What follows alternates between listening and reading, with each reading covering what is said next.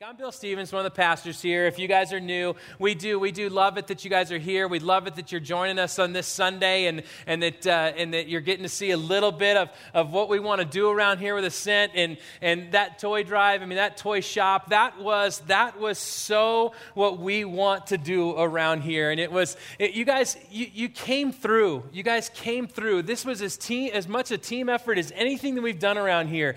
Um, you guys 330 kids were served this last week because of that toy drive, the toy shop.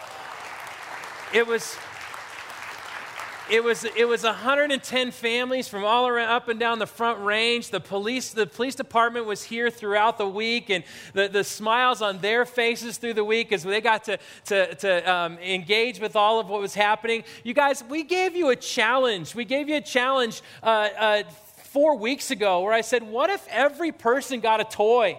What if everybody got a toy and, and we ended up with like 1,500 toys that were around here? You guys, we counted it. We think we had right around 1,500 toys that we were able to give out this year. So it was, a, it was such a, um, a, a statement from so many of you that this is so worth it to reach out in this way. So we were all fired up about it. I want to tell you more about it today. One of my favorite stories from it. Um, can you hand me this, Dennis? Thanks, thanks, man. This this is, this is, my, this is one of our favorite toys that we gave away.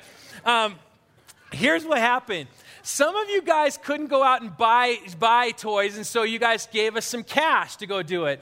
And one of the fringe benefits as being a pastor of the church is that I get to go out and use that cash and shop for a bunch of toys. So me and my daughter went to Walmart, and we had like a $1,000 to spend on toys. And so we put like six carts full of them. And, and then my daughter found these in the back of Walmart, these six foot tall monkeys. And she's going, Dad, what about these? And I said, Oh, those are perfect. Well, I bring them in, and, and Amanda and Amy and Dad, the people that are in charge, They're going, What are you doing with those? Who's going to want a stuffed animal that's going to take over someone's bedroom? You guys, they were gone in like an hour. They were gone. People all they just go, no way. They'd stick them in their cart and they put the legs up over the cart. I mean, it was it was awesome. And so what did we do? The next day we got another donation for more toys. So my other daughter, we went out to, to and got four more. So we had to get them all. So you guys, this was re- it was so fun to watch all that happen. Here's what I'm going to do. I'm going to put you right here, and I'm, you're going to just watch the whole rest of the sermon. Let's there you go. Right like that. There you go. There we go. It was so fun. You guys, um, we, get, we get stories that come from it. We get people that respond to this stuff. And, and we get to read it and we get to read it to our staff and we get to kind of just celebrate these, these, these great stories that are coming from, from what happened. And every once in a while, I go, man, we got to share with everybody because this was such a team effort that all of us need to hear some of the response that we got from people. So I've got a couple of them that I want to read to you guys. One of them is, is from a woman that actually posted this on the 80027, so I think it's totally fine for me to read this to everybody. She said this, and, and if any of you guys are are part of that 80027, um, it, you know, it's, it's good to have some positive stuff that's coming out of that too. And so this was a real positive one and said this. She said, I wanted to come and give a huge thanks to the Louisville Police Department and Ascent Church. My six year old was nominated by his school, Louisville Elementary School, for the Christmas Crusade. That's what she's calling it. That's what Denver calls what they do with their toy drive, but ours is just the Christmas shop. It was amazing and such a blessing to help us this Christmas. We have three kiddos 11 year old daughter, six year old son, and 23 month old son who are going to love these items we were able to pick out for them. We're not poor, but we only afford our home and our food and not much else. It's a rough time living in Colorado with the high rents and everything. Christmas is always a bittersweet time for us because we can only afford to have the essentials, which is enough for us, and our kids are thankful even if they only get a small gift.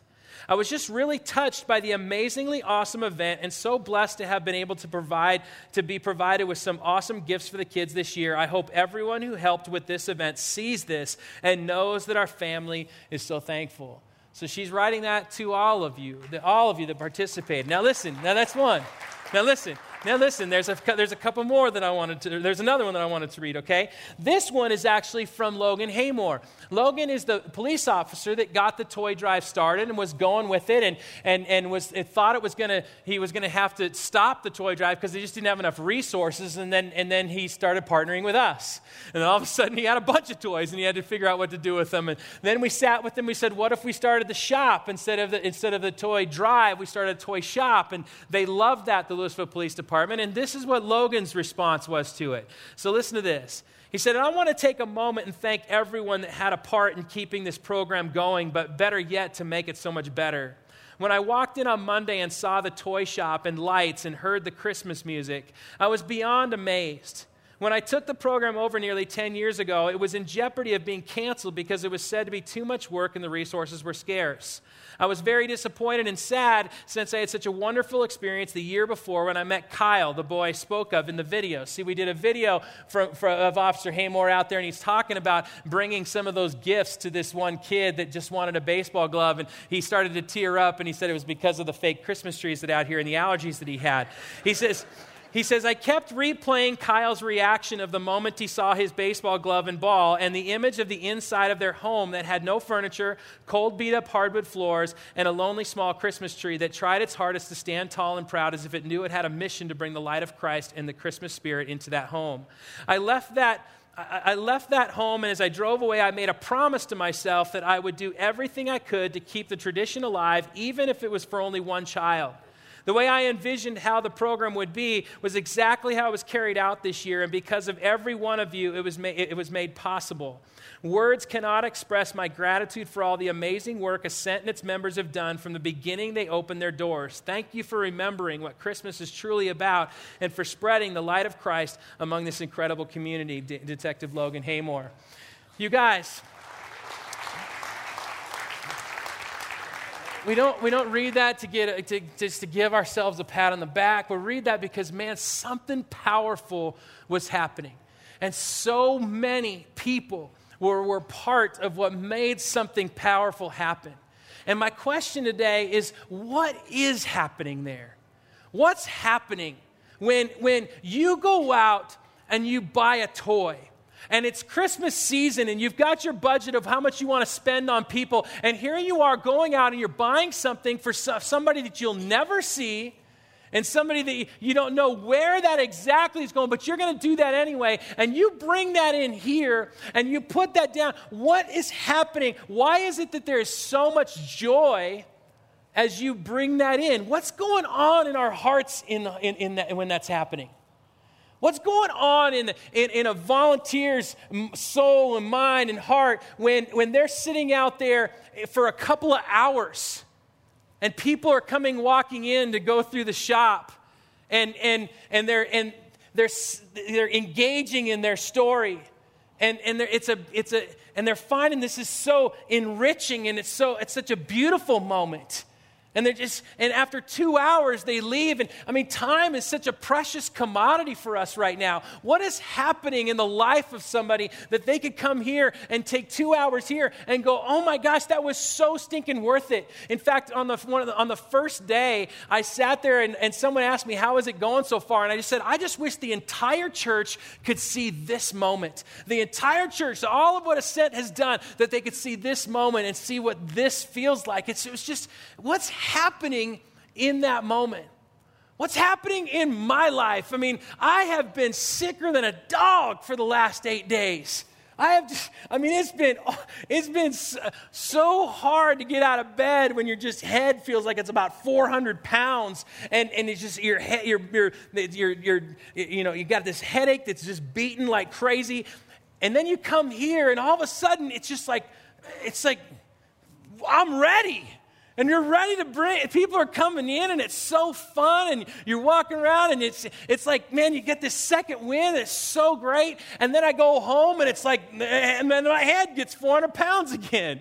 And the next morning you come up and you do the same thing again. What in the world is happening that that that you, i could find that when i'm around all those all of what was happening? What's happening in the person that comes in here to shop?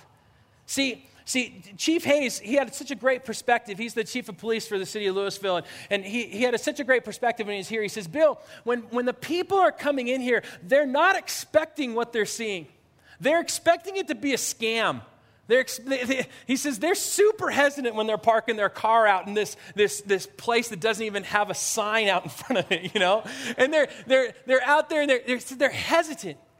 But he said, but he says, but something change is changing in them. And he's seeing, he said, I'm seeing it right in front of my eyes. When they get out of their car, and Rich Glab, a former principal of an elementary school, comes, is out there and he's greeting them. And, and, he says, he said to me later, he says, Bill, this is all I, this is what I did when I was when I was a principal of elementary school. I was out there greeting kids all the time. I just got to do that with these guys. And so right off the bat, they're greeted and they come in. And what's happening as they as that as they engage with the people at the registration table in the in the entryway there, and they start to share their story.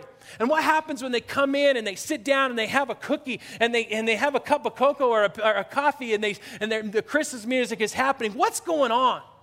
What's going on when they walk into the, into the store and they see, they see these, all these gifts that aren't socks and underwear? That's what they would have expected. You guys went all out. And, they, they, and they're looking at all this stuff and they're going, wait, we, we get to have three of these per kid and a stocking stuffer? And so, what's happening in all that? What's happening when they walk to the, to, the, to the table when they get done shopping, and the next thing that gets handed to them is a $25 gift card to Walmart and a $25 gift card to, to King Soopers, and we, say, and we say, This is for your Christmas. Now you go get something for you. And the tears start, the tears start, start flowing because they're just going, What's happening in that moment?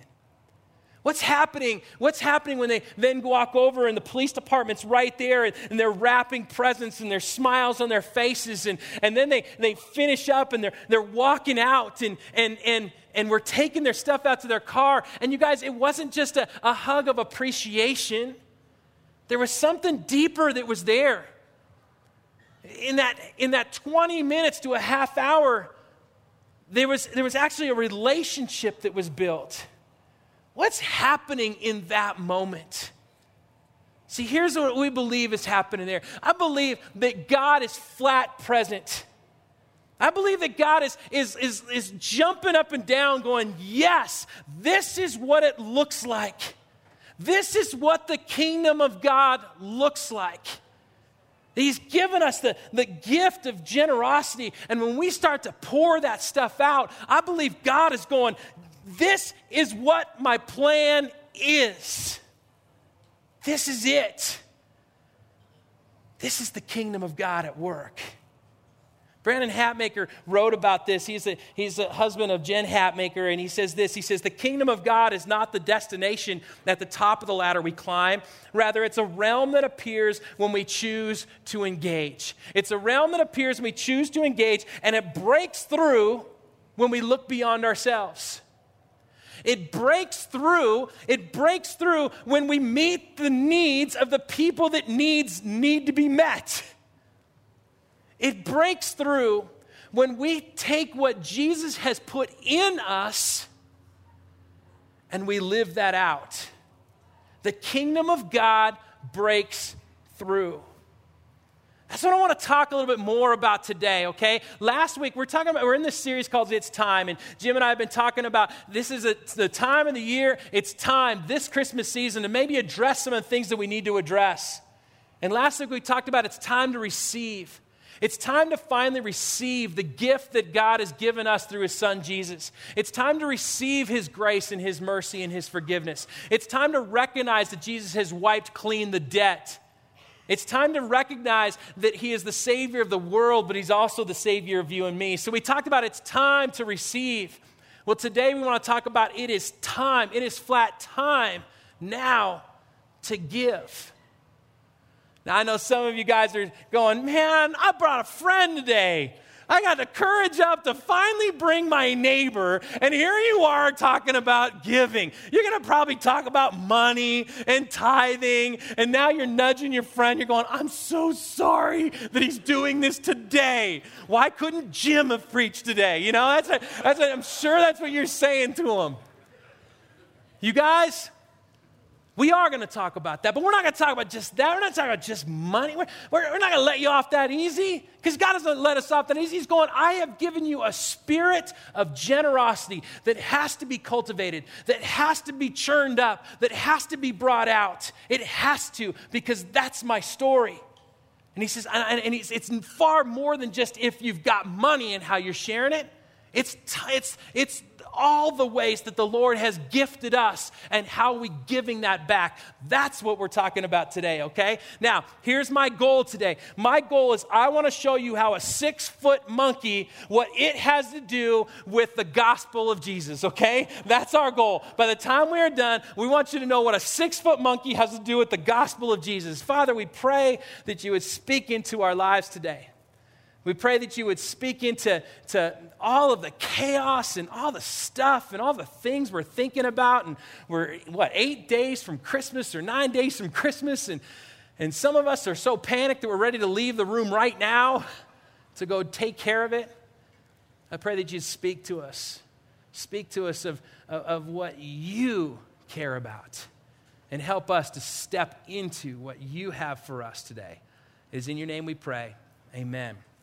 All right, let's start with this. Let's start with a de- definition of generous, okay? It's this is a simple definition, okay? It says showing a readiness to give more of something than is strictly necessary or expected.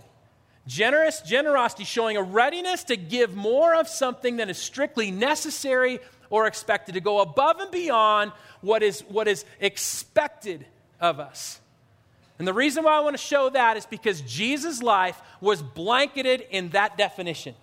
Jesus' life was blanketed in going more than what was necessary or expected. And he kept showing it, he kept teaching it, and he kept living it. That it was something more than what was strictly necessary or expected. We see it from the very beginning. We see it in Jesus in his birth. And the, the, remember, God chose this time and this place. After 700 years of silence, God chose this time and this place and this couple to come into this world and then he chose this little town and this little, this little house. And in the midst of that, what we don't realize sometimes is that he covered that, even that, in generosity. But that's been missed over the next over 2,000 years of interpreting what this story was about. I want to share a little bit about that. Watch this. Okay, so let's go to Luke chapter 2, okay? Then we're going to go right back to the very beginning. It says this Luke, Luke was one of the people that set out to write about the life of Jesus. Luke and Mark and Matthew and John. Some of them wrote different ways. John wrote a little bit more creative and flowery, and he's, he's going, you know, God is, is light, and light entered this world, and light entered the neighborhood. God entered the neighborhood. John is, for any of you guys that are more creative, you're going to love reading John because John's just like, man, I get you. And so he writes about how awesome this, this overall perspective of God in this. And Luke was a doctor, and he gave us specifics, sometimes specifics that we don't really care about 2,000 years from now, but he still, 2,000 years from when he wrote it, but he still, he still give us, gave us the specific stuff that was happening. Here's what he says. He says, In those days, a decree went out from Emperor Augustus that all the world should be registered.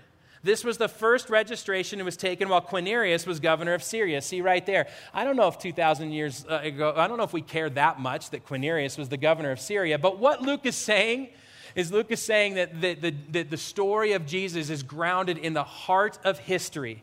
This is not some fairy tale. This is not something that we make up this group of people in this certain time. He's saying right here in this time, in the heart of history, when, when Quirinius was the governor of Syria, God came into this world. All went to their own towns to be registered. Joseph also went from the town of Nazareth in Galilee to Judea, to the city of David called Bethlehem, because he was a descendant from the house and family of David. He went to be registered with Mary, to whom he was engaged and who was expecting a child. When they were there, the time came for her to deliver her child, and she gave birth to her firstborn son and wrapped him in bands of cloth and laid him in a manger because there was no place for them in the inn. Now, now, I'm going to stop right there. So here's how the story goes. Jesus, uh, Mary is pregnant, and Mary and Joseph have to go because of the census that's being taken. They're in Nazareth. They have to go about three days' walk to, to Bethlehem. Now, she's, she's far along in her pregnancy, and so this is not going to be an easy walk. That she doesn't, she's not walking around with an air mattress to sleep on at night. She's going to lay on the floor and on the, on the ground and on the dirt. And then she gets back up into, on, on her donkey, and they keep on going for three days to get to Bethlehem. That's not a comfortable a ride, especially for someone that's pregnant. I mean, shoot, when Jackie was about to give birth to Ella, our firstborn, uh, when we were driving to the hospital, I thought it'd be awesome if I drove over all of the bumps that were in the middle of the road because I wanted her water to break. And I thought if I drive over the bumps, her water will break and it'll feel like Hollywood and I can speed to the, to the hospital. That was my whole thought. Jackie's not thinking those same things. She's looking at me like you. You drive over one more bump, and and and I'm. A, I, I don't know what she would have done. She would have done something for sure. So, so Mary is riding on this donkey. It is not comfortable. She's, she's, she finally gets to Bethlehem. Joseph goes to the inn. And what is our picture? Our picture is Joseph goes up to this little primitive motel. He walks in, and the innkeeper's in there. What's your picture of the innkeeper? What's your thought? Right now, when you're thinking of the innkeeper, what's, what's he look like? My guess is he's, he's a Disney character. He looks like he's you know he's probably you know heavier and he's got all his face. He's got whiskers on and he's probably showing way too much on the backside. And he's like he's going. There's no room in the inn. No vacancy. Go to a barn. 2,000 years later, we go to those Christmas pageants, and what are the kids doing? One of them gets to be the innkeeper. No vacancy. You know, that's what they, that's what they show. This poor guy, this poor guy, he has been so misinterpreted over the years. He's looked at as the villain, he's looked at as the selfish one, but it could not be further from the truth. See, when Luke wrote this, when he said they came to an inn, the Greek word that he used was not a motel or hotel. We know that because later on he uses the word inn that was for motel or hotel when he's talking about the Good Samaritan. When he helped the, the guy up and he brings him to the, to the inn, that was a word for a motel or hotel type of situation. But this one he used a different word for inn, and it's more like a personal home. And in a personal in the personal home, when you look back at first first century Palestine, when you look back at that time in the Middle East, a personal home, a lot of times what they would have is one guest room and then a family room and then a place where their animals were at. They didn't have a big old barn in the back. They had a place in their home where the animals would be, would be. So they had the animals there. They had a family room here, probably some sort of little manger around in there, and a guest room. And so when he's saying the guest room is taken, because the inn is full, he's obviously with the census that's happening at the time, there's people traveling all over the place and it's full.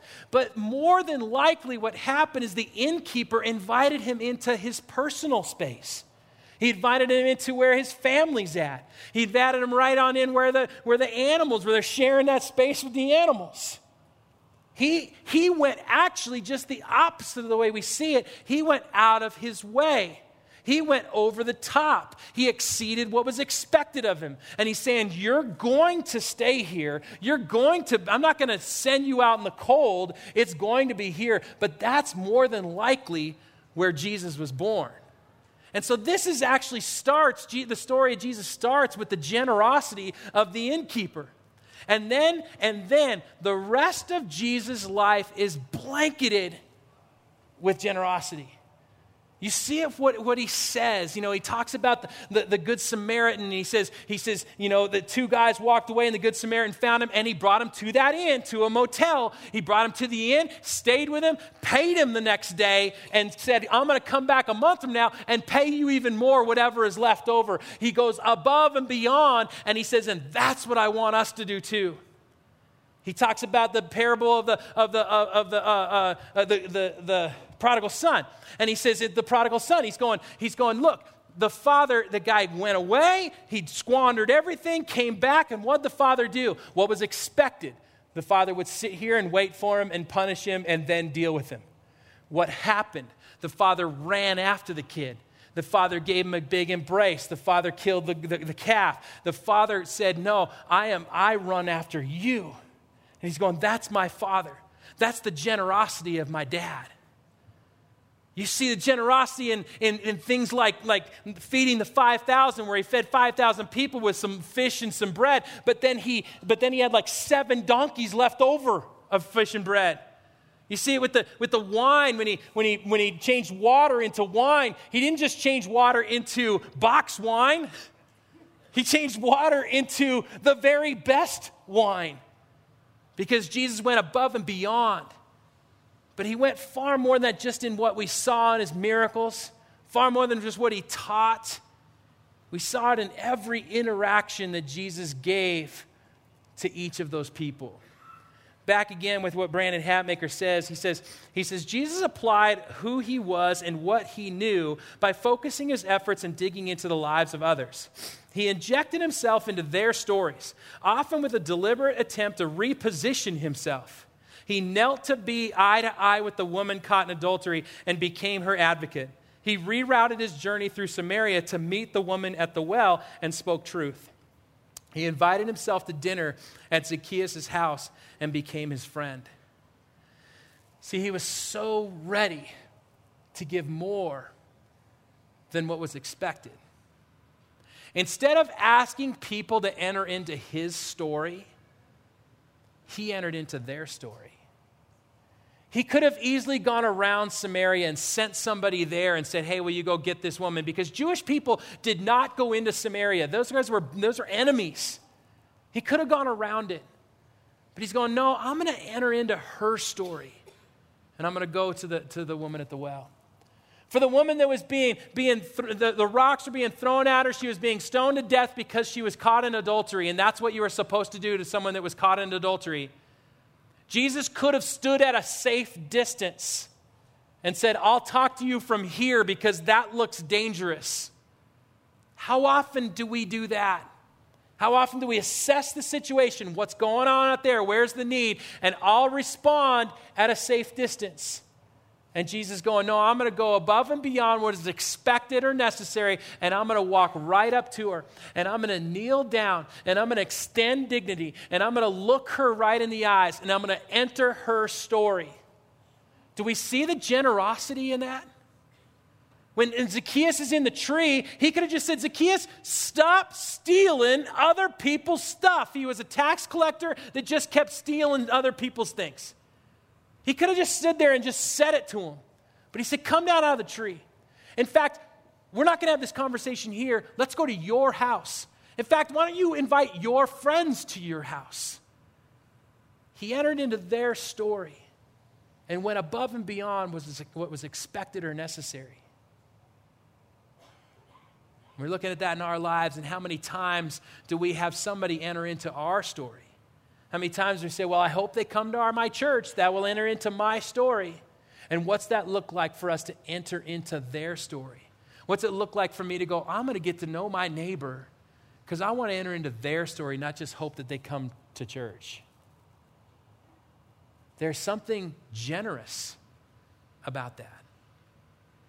And so Jesus does this throughout his life, and then obviously his greatest act of generosity was in his death when he took on all of our debt, when he took on all of our sin, when he took on all of our pain, when he took on all of uh, the, the death that we were supposed to die, he died for us. When he did that, look what, it's, look what Paul says in Romans. He says, he says, God did it for us. Out of sheer generosity, he put us in right standing with himself, a pure gift. He got us out of the mess we're in and restored us to where he always wanted us to be, and he did it by the means of Jesus Christ. And so he's, he's, he's, he did that for us. You guys, that right there is the gospel. That is the good news of Jesus.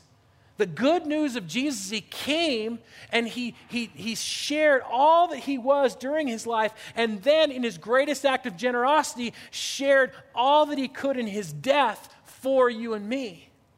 That's the gospel. And for many of us, we have some story that attaches us to that gospel. For me, I grew up wanting, wanting nothing more than, to, to, than to, to not disappoint the people that were around me. I didn't want to disappoint people.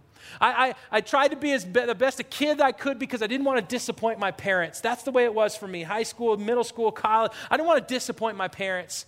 I didn't want to disappoint my teachers, so I did my very best at school.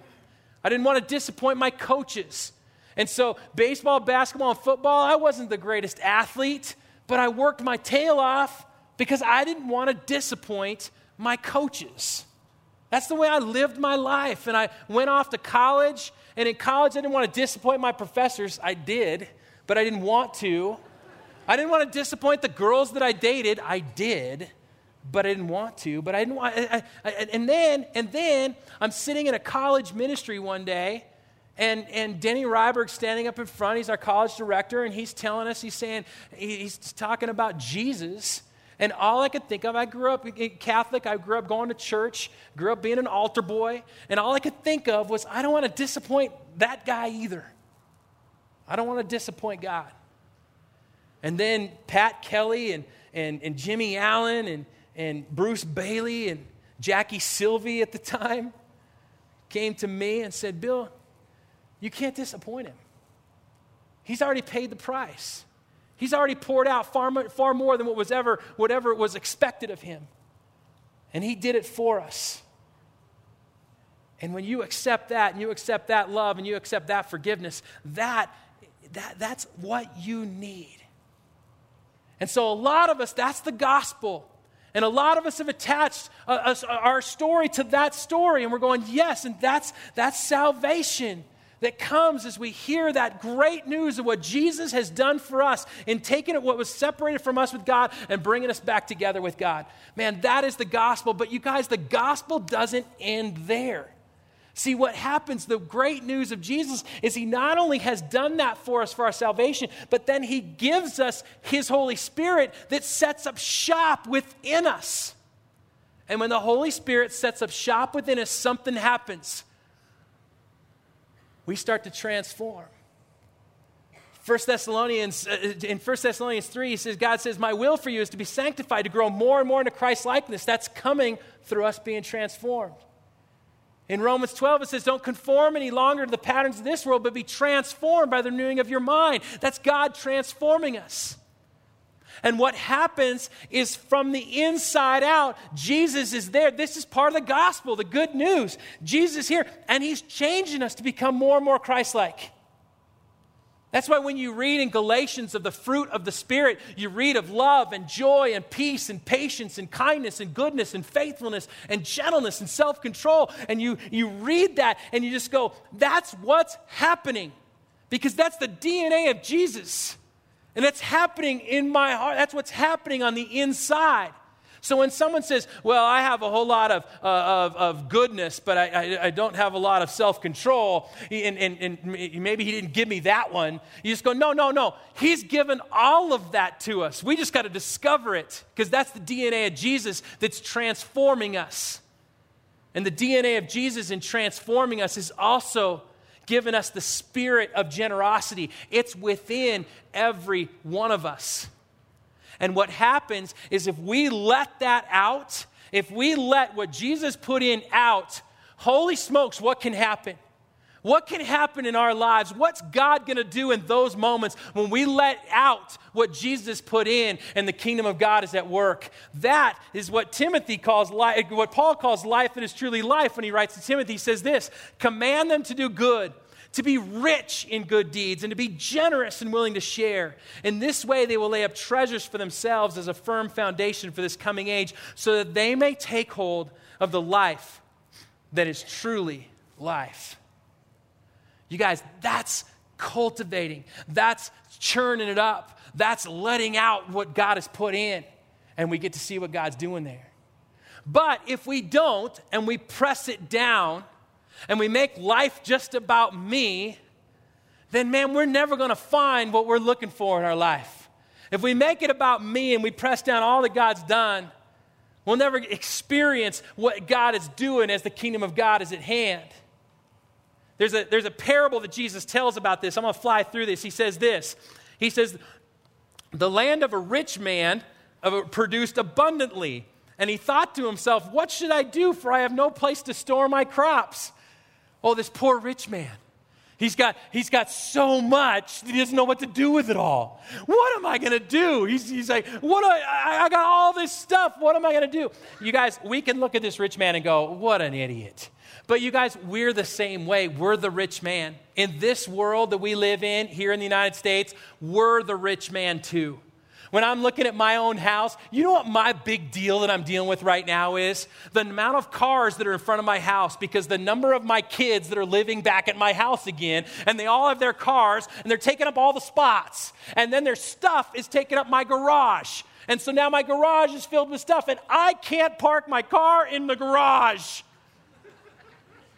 And I whine about that. I like my garage clean, and I can't now. You know that half the world would be going, wait, wait, your kids have cars? You know that half the world would be looking at me and going, you have a spot to park your car in your house? What?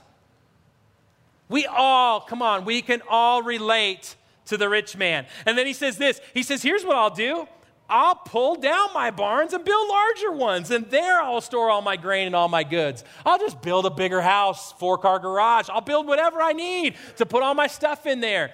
And he says this, and, and this is what Jesus warns us about. He says, And I will say to my soul, Soul, you have ample goods laid up for many years. Relax, eat, drink, and be merry. Let me just warn you whenever you read that in Scripture, because it's in there a few times, that's not a good thing.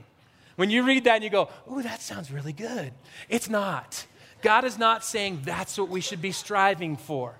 Well, many of us would at times, and He's warning us that we will try that. We will make it be about me. We'll press down any sort of idea of anybody else, and we'll make it be about me, and we'll say, Here's my goal in life. I want to relax, eat, drink, and be merry.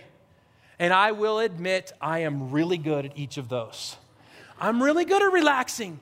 I'm really good at going home at the end of a church service on a Sunday, turning on the, on the football game and saying, Nobody bother me. I'm relaxing. I'm good at that. I'm good at that. I'm good at eating. I'm good at eating anything, especially McDonald's. I'm good at eating, okay? I'm good. I don't know if you could say you're good at drinking. I know that that's the right thing to say, but if you put an IPA out in front of me, I'm good at drinking that. I'm good at being merry, especially when I've got 14 clubs in my bag and I'm walking down the course and it's not windy or rainy. I'm good at being merry. And sometimes we look at that and I go, man, how, could, how fun would it be if that was life? And Jesus is going, man, that's not life. That's not life. I was listening to a pastor talk about this, Chad Brugman. He's a pastor down in, in uh, at Red Rocks Church down in Lakewood. By the way, if any of you guys have anybody that lives down south in the Denver area and they would want to go to a church and you're looking for a recommendation, send them to Red Rocks. It's a phenomenal church. But, but Chad was, was preaching on this. He was preaching on, on, on this, and he, and he says, he says, look, he says, if our ambition in life is easy, man, that's not, that's not inspiring. If our ambition in life is just eat, drink, be merry, eat and drink and be merry and relax, we're never going to experience what the Lord has for us. We're not going to see the kingdom of God at work if that's our ambition. Our ambition in life needs to have meaning and purpose. And what that, where that meaning and purpose will come is when we take what the Lord has put in us and we live that out and we see the kingdom of God at hand and we see life that is truly life, when we look outside of ourselves to, to the people around us, to the needs around us, to meet the needs of the least of these, he says, then you start to really recognize, man, this is where I'm getting it. This is where life really does happen. When I start to live out the generosity that God has put in me. You say, now how do we do this? And this is what stuck with me from what Chad was telling me. As Chad was saying, this is, this is great. He says, look, he says, think about it like the lottery. He says, Any, eh, eh, we all think about at one point, what if we won the lottery? What would you do? What would you do if you won the lottery? Now, some of you guys would say, I would give it all away. Because you're in church, you're supposed to say that. As soon as you leave here, you go, No, I wouldn't. I'd keep a lot of it and then I'd give a little bit away. No, we all think about what we do, but here's what happens sometimes. You see the stories of people that won the lottery and they kept it and they, it became even more uh, inwardly focused and they didn't give any of it away and it destroyed them. And so, so for many of us, we'd say, No, I would. I would give it away. I'd give it to somebody. And this was his point. This is what stuck with me. He says, Every one of us has won the lottery with something. Something in our life we have won the lottery with where you have you have you, you have you, god has blessed you with something. Some some gift some something physical something emotional something that he's blessed you with that you've won the lottery with. And the question is how are we giving that away? For me when i look at all the things in my life and all the great blessings i think i won the lottery with my marriage. I think i won the lottery with it. I mean, I flat did not deserve Jackie Sylvie. I did not deserve her one bit through the college years. I mean, there was one point where Jackie and I were dating and then we broke up, and I, and I made out with her best friend. And then she was the bridesmaid in our wedding. I did not deserve Jackie one bit. I mean, I was messed up she's looking at me going, man, this guy doesn't understand Jesus at all. This guy. I mean, she was, man, she had to put up with so stinking much. And she has for the last 25 years. She continues to love me in the midst of all the stupidity that is me in my life. She continues to love me. I have won the lottery with that. And I have to ask the question how am I giving that away? And for me and my job, I have a platform that I get to, I get to spend time with couples. And, and over the years, especially when I was doing all that college ministry, I got to do over 80 weddings so far. And with each one of those, I do premarital counsel with them. And I get to walk with each one of them and talk about where health looks like in marriage and where it doesn't and what it doesn't. And what, with the times where here's where it looks good and here's where it looks bad and here's what you can do. And I have to share this. If I've won the lottery with this, I've got to share it. What have you won the lottery with that you've got to share? Some of you guys have won the lottery of compassion, that you have more compassion than most people do. What's it look like to go above and beyond, to go more than what's necessary or expected in giving that compassion away? One of my mentors in my life was, a, was an IBM business manager for 30 years, and he has a gift of wisdom that God has given him. And man, is he pouring that out. He has, he has met with over 40, he has 48 college students that he has mentored over the last 30 years that he still stays in touch with. It's super hard to get on a schedule because he's always going to somebody to mentor them because he's giving away what the Lord has given him. Some of you guys have a gift of, of, of using your hands in construction and, and building stuff. And, and, and how are you generous with that? Some of you, you just, you've got it, and other people don't. Uh, every year when I fix my, my sprinkler system, they just know the, the, the cuss words are going to be swearing that day, are going to be flying that day when, Bill, when Bill's out there in the backyard working on his, his, his irrigation stuff because I don't know what I'm doing. Some of you are good with your hands that way, and how are you giving that away? Man, Rod Schneider is around here all the time. He's one of our guys in our church that is always here building something for us. You see a lot of stuff we do around here. Man, Rod does it. Rod, build us a stage. All right. Hey, build us a platform that we can put the hot tub on, we can bat. All right.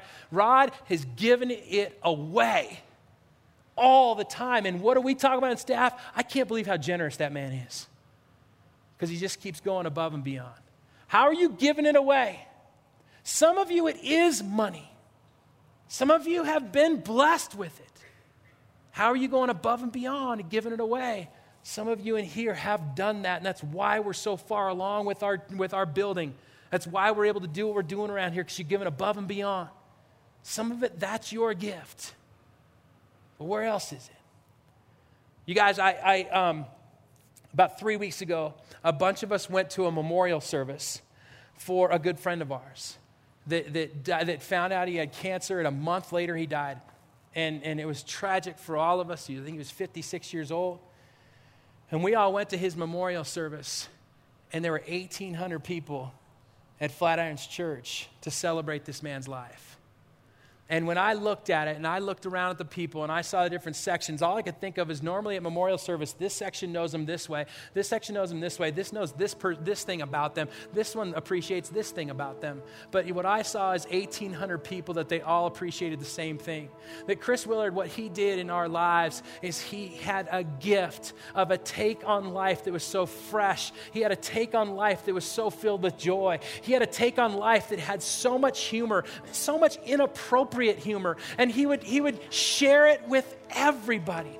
Anybody he was around, he would share that with. He was a dentist. And so when you'd go get your teeth clean, and we hate going to the dentist to get our teeth, we hate going to the dentist. I'm sorry to all you dentists out there, but we hate it. We do. And when, and we would, when I'd go in to see Chris, and he'd start drilling on my teeth, and then he'd say, say some stupid, inappropriate joke, I'm like, ah, ha, ha, ha, ha, while it's doing it. The guy continued to give and give and give from the perspective he had on life. And that joy, and 1,800 people celebrated a man that lived his life ridiculously generously by sharing that with everybody. What have you hit the lottery with? I've got one more. I don't talk about my twin brother very much around here, but I'm gonna t- I want to tell you something about my, my twin brother, John.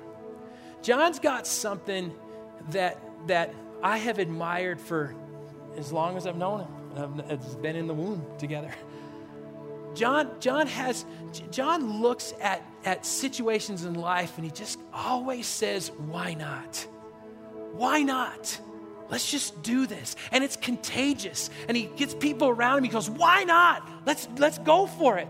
You know, we've got this saying around here at the church say, don't how my wows. When I got a wow that I want to do, don't just how it to death, wow it to life. That's our saying around here. And, and, and John's one of those people that's going, not only will I give you a wow, but I'm going to give you the how too, because why not? Let's do this.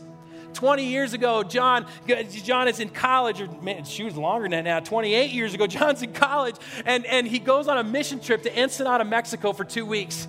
He comes back out of there and he says, Why not go back for three months over the summer? And he goes back for three months of the summer. He comes back and he says, Why not when I graduate? I'll go down there for a year and I'll pick maggots out of the rice and I'll see the rats running across the room. But I'm going to engage in these 40 kids in this orphanage in Mexico and I'm going to, I'm going to touch with, I'm going to, my life and their life will coincide together. And so John goes down to Ensenada for a year, comes back here, and he starts to, he, he's a teacher and then an insurance guy. And while he's there, he's going, why not get my church involved with this orphanage? And he started rallying people at his church up in Washington to go down there to this orphanage. 20 years later, 700 people have gone there down there to this orphanage. Well, this last year, let me tell you this this last year, John goes down there and sees this girl Luz in the street in Ensenada. He just happens to go by her. She was a girl that he saw 20 years ago in the orphanage. 20 years ago. And he says, Luz, how are you guys? How are you doing? And she says, I'm married, I've got a kid. And John says, How can we help you? And she says, You can't because I'm living in an eight by eight shack with my husband and my kid. My husband makes 80 cents an hour, and there's nothing we can do. And that's our life. And John goes back to Seattle and he says, Why not? Why not? And he finds out that the cost of the land and the cost of the, of the house is, is about $8,000. He raises $8,000. He gets 11 people from their church, and the, they go down there and they build them. It's still a tiny little house, but it is a house now. They build them this. This was two, three weeks ago. Three weeks ago. You guys, I'm, I'm seriously, I'm, I'm, I'm looking at this. When he sends this, man, I am in tears. Because Luz and her husband and her kid gets to live in that. They put Christmas lights across the top. They went and got her a bed and they got her a, they got her a, a, a refrigerator. And John said, John, John said that when he got back, he said the thing that he was thinking about more than anything else was the first night that Luz would be in that, in that house and the rain would come. And he says, he says she, could he, she, could, she gets to hear rain on the roof and it's the first time she gets to hear rain on the roof of her house and that she's okay inside. He's got a gift of why not. He's going, let's just do this. What has the Lord blessed you with? Where have you won the lottery? And what do you need to do to say, I'm not going to hoard this myself. I'm going to give this away. And when I do, I'm going to experience the kingdom of God. I'm going to see it. I'm going to experience that joy. I'm going to experience that love. I'm going to experience that peace. And the people I give it to are going to experience it as well. I told you guys that my goal was that you would see that a six foot monkey has something to do with the gospel of Jesus. Look at this one last letter that we received from what happened this last week. When I started this journey a year ago, I had no idea what was about to happen to us. Our life was so hard and it was about to get harder. But during this, God has brought angels into our lives that are daily reminders that He is here with us. And tonight was you all.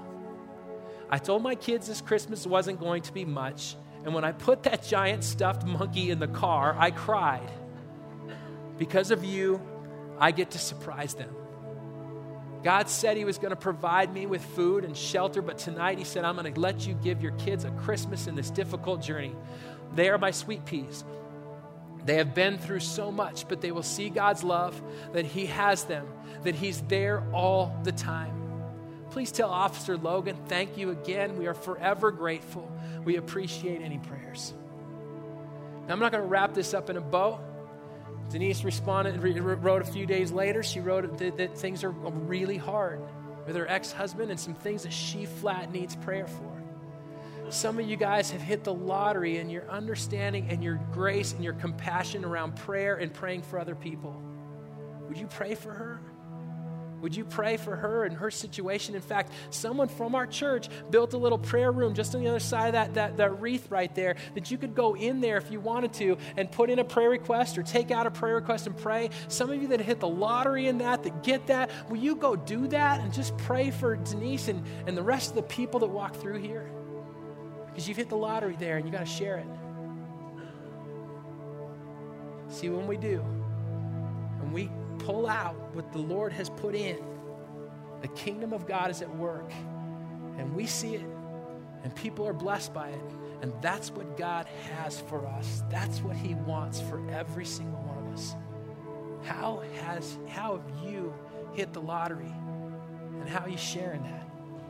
Father, we pray that this during this Christmas season you'd help each one of us to recognize where we need to give it away. Where we need to to see what we have been given. Sometimes it's hard for us to even see that, that we have actually been given something. God, help us, reveal in us what we have been given. And then, God, we pray that each one of us would recognize that if we hold that in, we're not going to get to experience it. Seems counterintuitive. When we give it away, we get to see it, we get to experience it. God, we pray that you'd help each one of us to take it and give it away. And Lord, even with your with with just your good news of your gospel, the gospel of your good news of what you've done for us, God, we pray that we give that away too. That we wouldn't be selfish with that news. That we would share that with as many as we possibly can. God, during this season, pray that you just remind us, wake us up to what you've given to us. And God, help us to then bring that out of us to somebody else. We want to be people that live a life, a generous life. Help us to do so, Lord. It's in your name we pray.